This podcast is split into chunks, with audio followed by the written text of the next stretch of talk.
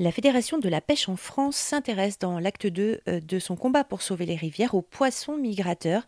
Jean-Paul Doron, vous êtes premier vice-président de la Fédération pour la pêche et la protection des milieux aquatiques euh, en France, des poissons migrateurs qui sont de plus en plus empêchés dans leur déplacement La vraie question centrale pour ces, espèces migratrices, c'est l'accessibilité. Sauf qu'aujourd'hui, on a été et on va de recul en recul successif à la fois recul dans les reports euh, de, comment dire, de respect des obligations attachées aux ouvrages, puisque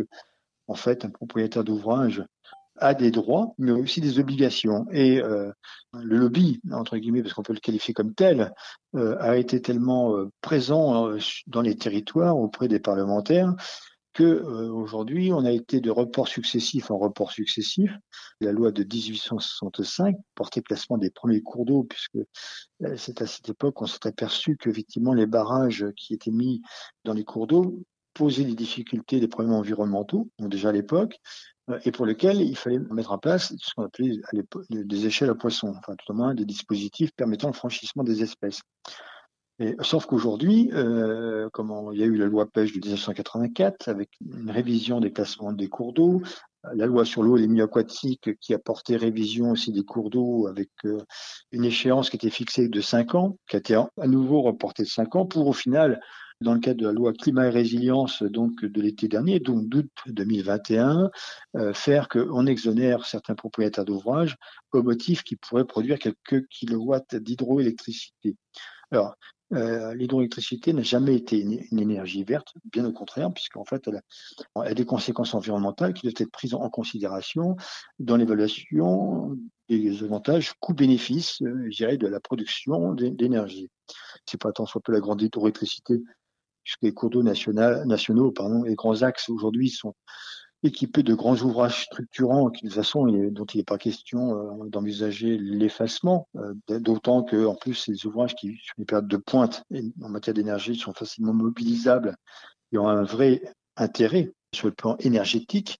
Par contre, la vraie question qui est, posée derrière, c'est toute la petite ou la micro ou la pico-hydroélectricité qui n'a d'intérêt simplement que pour préserver des intérêts particuliers. Le seul point positif que je peux mettre en exergue aujourd'hui sur euh, euh la restauration de la continuité écologique, euh, ça a été dans le sud-Manche, en baie du Mont-Saint-Michel, l'effacement des deux grands barrages hydroélectriques qui sont donc 36 mètres de hauteur quand même pour le premier, pour le plus conséquent,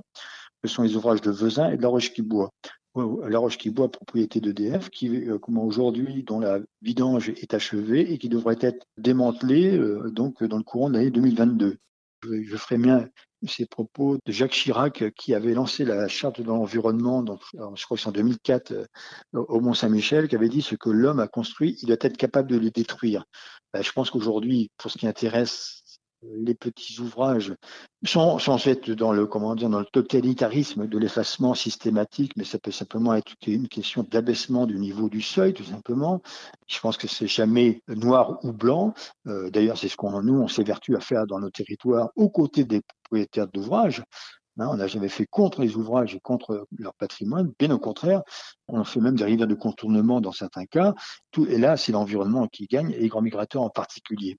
Jean-Paul Doron, premier vice-président de la Fédération pour la pêche et la protection des milieux aquatiques euh, en France. On peut prendre sa carte de pêche pour agir avec 10% du montant de cet abonnement qui est reversé à des associations